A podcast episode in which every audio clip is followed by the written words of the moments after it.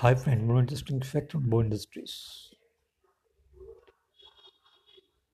2013 में Indian postal department ने एक एक्टर के लिए स्टैंप निकाली।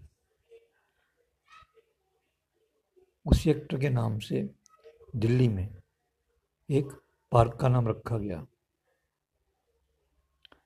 कई बरस पहले वो उसी जगह रहा करते थे। मुंबई में, बांद्रा में, उसी एक्टर की एक ब्रॉन्ज की स्टैचू है।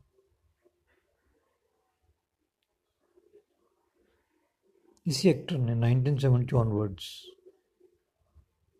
पंद्रह लगातार सुपरहिट मूवीज़ दी, जो आज तक रिकॉर्ड है, जो टूटा नहीं है। इनको हिंदुस्तानी फ़िल्म इंडस्ट्री का पहला सुपरस्टार कहा जाता है। क्या आप इनका नाम जानते हैं? इनको जतिन खन्ना या राजेश खन्ना और काका के नाम से भी वो करा जाता है। Thank you